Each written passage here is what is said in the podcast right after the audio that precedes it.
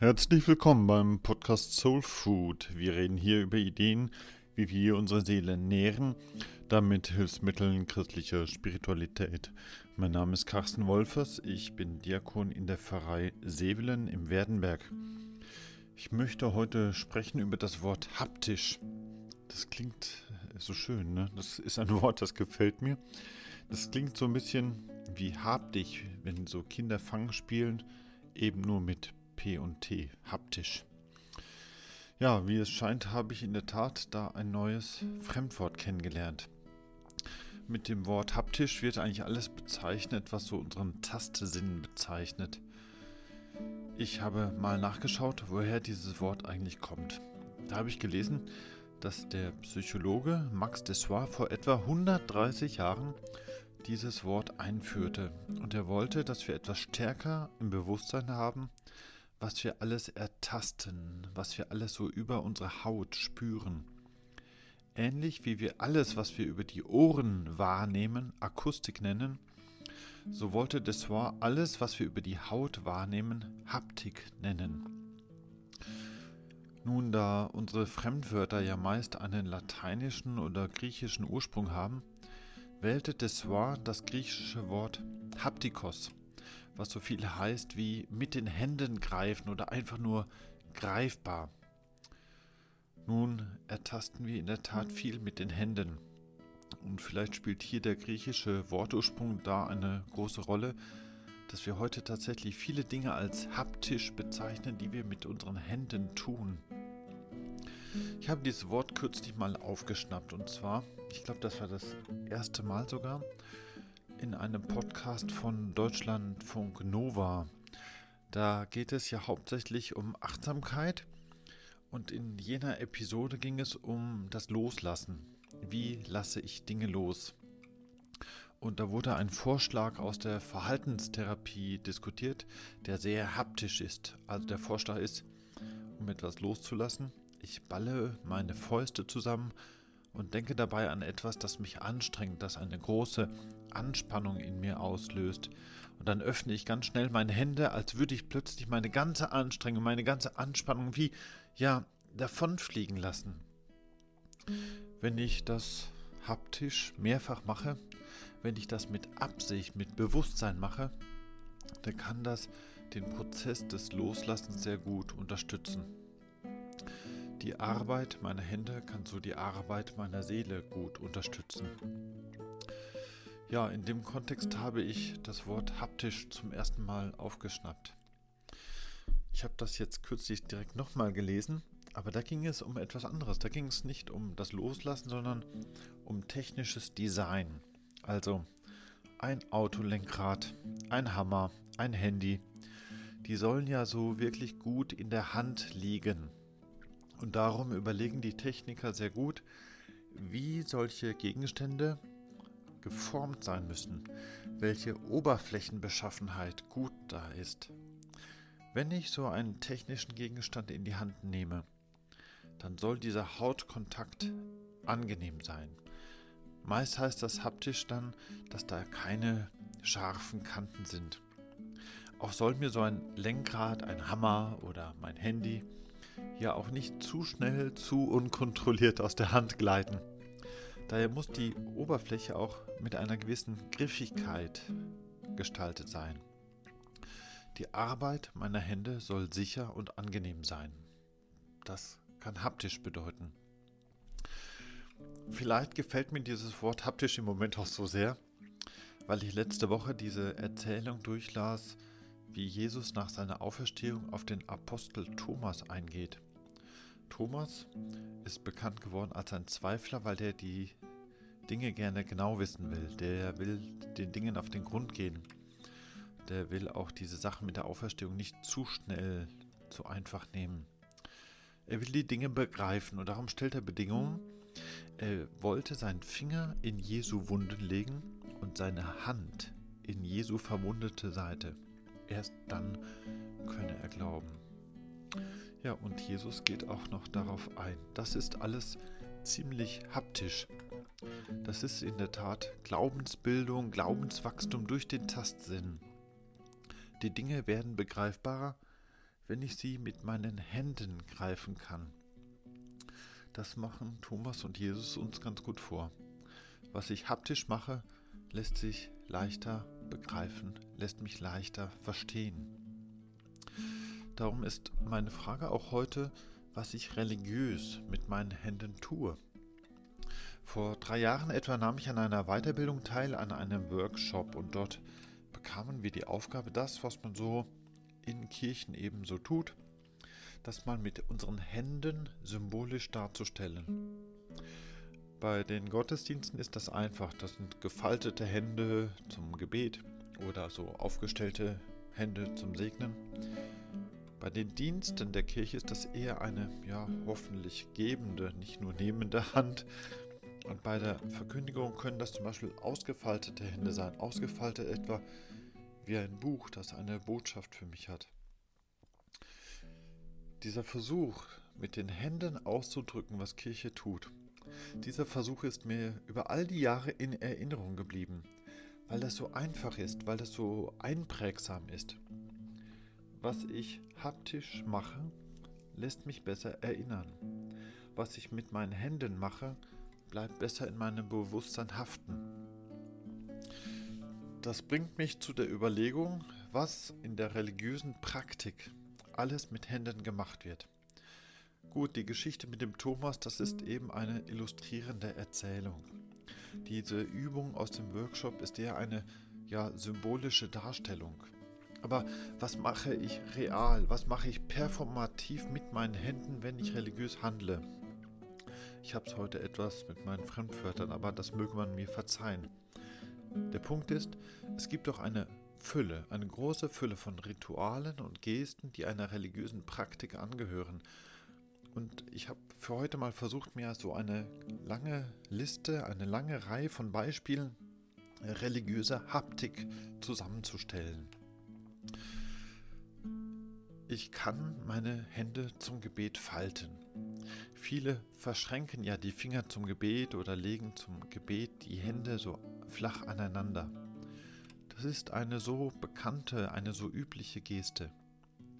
Ich stelle mir dabei vor, dass ich mich durch das Falten meiner Hände besser auf mein Beten konzentriere. Wenn ich die Hände falte, dann ist für mich direkt ganz klar, dass ich jetzt nichts anderes mache. Mancher öffnet lieber die Hände, breitet die Hände aus, um die Offenheit für Gott im Gebet auszudrücken. Und auch das macht klar, jetzt ist die Zeit, wo ich mich ganz für Gott öffne. Das ist dann einfach Zeit, allein für das Gespräch mit Gott. Das Falten wie das Öffnen der Hände ist also eine haptische Gesprächseröffnung. Ein anderes Beispiel. Ich kann mich mit der Hand bekreuzigen. Beim Hineingehen in eine Kirche, beim Hören der Bibel, beim Segen, bei der Vergebungsbitte, da hebt mancher die Hand und macht dieses Kreuzzeichen durch Berührung von Schultern, Kopf und Herz. Das ist als Geste vielleicht weniger eindeutig im Vergleich zum Falten der Hände, denn das kann ja mehrere Bedeutungen haben. Ich bekreuzige mich, um meinen Glauben zu bekennen. Oder ich bekreuzige mich, weil ich darum bitte, dass Gottes Wort bei mir bleibt. Manchmal ist dieses Bekreuzigen einfach wie, ja, eine Begrüßung, wie der Handschlag vor der Kirche draußen. Wir begrüßen uns damit. Wenn ich in eine Kirche komme, sage ich mit dem Kreuzzeichen zu Gott, Hallo, da bin ich wieder. Oder ich sage mir, Hallo, schön, dass du Gott ohnehin da bist. Ich mache mir also damit bewusst, dass ich vor Gott stehe, in seiner Gegenwart, in seiner Präsenz. Beim Segnen ist dieses Bekreuzigen eher ja meine Hoffnung auf göttlichen Schutz, Gott möge mich behüten und begleiten, auch und erst recht, wenn ich hinterher wieder weitergehe. Das Bekreuzigen mit der Hand ist also eine haptische Bewusstseinsbildung, dass ich mir sage, ich glaube diesem Gott, der da ist, ein Gott, der mir hilft, der mich begleitet und beschützt. Noch ein Beispiel. Ich kann auch die Hand auflegen das ist manchmal so eine Geste der Beauftragung im Sinn von tu das im Auftrag Gottes. Doch meistens ist die Handauflegung eher so eine Segensgeste, zum Beispiel bei der Taufe, bei der Krankensalbung, eben auch bei der Firmung. Bei der Firmung zum Beispiel betet ein Bischof für einen Erwachsenen, der seinen Glauben bekennt und erneuert. Er spricht dem Gottesgeist zu. Und dabei legt der Bischof die Hand oben auf den Kopf. Das ist eine starke Geste. Noch stärker, gerade bei der Firmung, finde ich allerdings, was der Pate dabei tut. Der steht nämlich bei der Firmung schräg hinter seinem Patenkind und legt die Hand von hinten auf die Schulter. Das ist ja auch eine Handauflegung. Und dadurch sagt man, du, ich bin deine Stütze, ich helfe dir, ich halte dir den Rücken frei, komme, was da kommen wolle. Also die Handauflegung ist eine haptische Stärkung, ein Versprechen von Unterstützung und Hilfe, sei es durch einen Paten oder durch Gottes Geist oder Gott höchst selbst. Noch ein Beispiel. Ich kann an eine Hand auch einen Ring anstecken. Bei einer Hochzeit stecken sich Braut und Bräutigam gegenseitig einen Ring an den Finger. Die Bedeutung dabei, also Liebe, Treue, die tiefe Verbindung zueinander, die ist dabei sehr eindeutig und klar. Unter dem Gesichtspunkt von Haptik wird mir allerdings nochmals deutlich, wie gut das funktioniert weil ich diesen Ring an der Hand gut spüre, weil es mir unter die Haut geht, wenn da jemand ist, der mir einen Ring über den Finger schiebt. Als ich vor etlichen Jahren geheiratet habe, da hat mir meine Frau einen Ring angesteckt und dies an die rechte Hand. Und an der Kirchentür haben uns ganz viele Freunde und Verwandte gratuliert. Sie haben die Hand gedrückt, manche fester gedrückt und mir tat die Hand von diesem ganzen Drücken nachher so weh, dass ich mir sagen musste, jawohl, diesen Tag werde ich wohl nie vergessen. Ich werde mir immer bewusst sein, dass ich verheiratet bin und der Ring am Finger erinnert mich sehr gut daran. Das spüre ich. Das ist praktisch sehr haptisch. Noch ein Beispiel. Ich kann etwas auch in die Hand nehmen. Ich kann eine Gebetsschnur durch die Hand gleiten lassen. Es gibt ja im Christlichen so verschiedene Perlenketten, die zur Unterstützung im Gebet genutzt werden. Sei es der Rosenkranz seines Kombuskini oder auch mal eine Perlenschnur beim Jesusgebet. Diese Hilfsmittel gibt es ja interessanterweise in fast allen Religionen. Und der Sinn dahinter ist ja nicht bloß, dass ich eine Perlenschnur so als Hilfe beim Zählen verwende. Die Idee dahinter ist ja nicht, dass ich verhindere, bloß kein Gebet zu viel oder zu wenig zu beten. Und der Nutzen ist auch nicht nur, nicht nur mit einem gewissen wiederholenden Rhythmus zu beten. Ich würde heute da eher so einen haptischen Zweck dahinter sehen. Was auch immer der Inhalt meines Gebetes in dem Moment sein mag. Es geht ja immer darum, mich an Gott irgendwie festzuhalten Kürzlich habe ich so ein Festhaltekreuz in die Hand bekommen. Das ist eigentlich ein schönes kleines Holzkreuz für den Hosensack. Das ist ganz angenehm in der Hand zu halten. Wenn ich ein Problem habe oder eine schwierige Situation erlebe oder da kommt irgendein Idiot auf mich zu, dann gleitet meine Hand in den Hosensack dann halte ich mich an diesem Holzkreuz fest. Ich nehme es in die Hand. Ich sage mir dabei, dass ich in dieser nahenden Herausforderung niemals allein bin. Ich habe Gott dabei, an dem ich mich festhalte. Also diese haptische Funktion, die ist da ganz klar. Und das funktioniert auch bei diesen Gebetsschnüren. Ich lasse die Schnur durch meine Hand gleiten, weil ich mich ja von Gott begleiten lasse. Ich halte mich an Gott fest, an der Verbindung zum Göttlichen fest. Ja, noch ein Beispiel. Ich habe es heute wirklich viel mit Händen. Also noch ein Beispiel. Ich kann mit den Händen etwas loslassen. Es gibt manchmal diesen kleinen Ritus, dass ich etwas aus der Hand gebe, um etwas loszulassen. Manchmal wird ein Stein in die Hand genommen als Zeichen meiner Trauer oder manchmal auch als Zeichen meiner Schuld. Dann lege ich diesen Stein ab um mit dieser Geste zu unterstützen, dass ich meine Trauer, meine Schuld oder was auch immer ablege und loslasse, dass ich mich wirklich davon trenne. Manchmal wird ein schwerer Gedanke auf einen Zettel geschrieben und dann in einem Feuer verbrannt, eben auch um diesen spürbar abzugeben und loszulassen. Es gibt wohl noch viel mehr, was nicht unbedingt nur mit den Händen getan wird, aber doch sehr den Tastsinn anspricht und deswegen unter die Haut geht.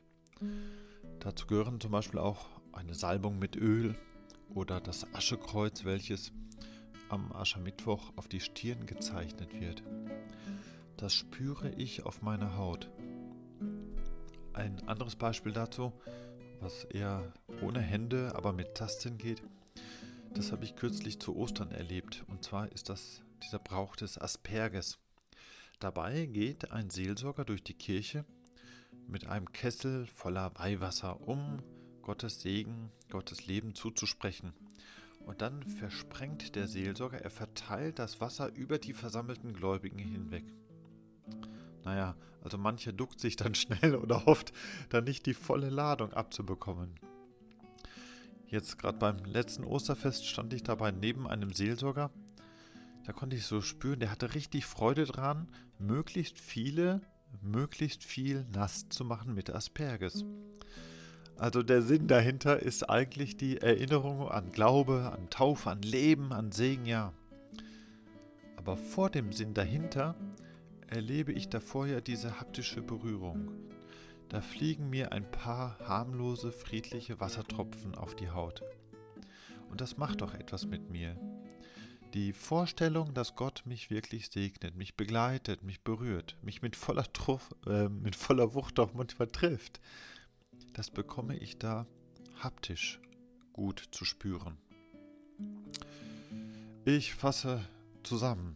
Es gibt bei den religiösen Ritualen und Gesten ziemlich viel, das ziemlich haptisch ist. Und eigentlich überrascht mich das. Wenn ich rede oder höre, wenn ich meditiere, dann sind Hände und Tasten zunächst mal eher ja egal. Aber diese lange Liste von Beispielen lässt mich jetzt aufhorchen, ob nicht gerade das Tun mit den Händen wichtiger ist, als ich bislang gemeint habe. Denn das sind ja nicht leere Handlungen, das sind doch nicht leere Rituale ohne Sinn und Zweck, die einfach nur stupide wiederholt werden. Nein, das sind bestimmte Gesten, die etwas ganz Bestimmtes ausdrücken. Das sind Handlungen, die mir helfen, mit Absicht und mit Bewusstsein religiös zu handeln. Ja, und deswegen ist haptisch einfach besser. Es funktioniert einfach besser. Und haptisch ist wohl auch gesünder. Es ist ganzheitlicher, ein bisschen mehr einfach mit allen Sinnen. Das hilft mir, mich spirituell zu erden. Das hilft mir, bodenständig zu bleiben und zu beten mit allen Sinnen. Vielen Dank für dein Zuhören. Wer den Podcast nachlesen möchte, schreibe mir bitte einfach eine E-Mail an die Pfarrei Sevelen. Wenn dir der Beitrag gefallen hat, dann teile oder like bitte denn das hilft auch anderen, Impulse zu bekommen, wie die Seele etwas mehr an Nahrung bekommt. Dir alles Gute und Gottes Segen.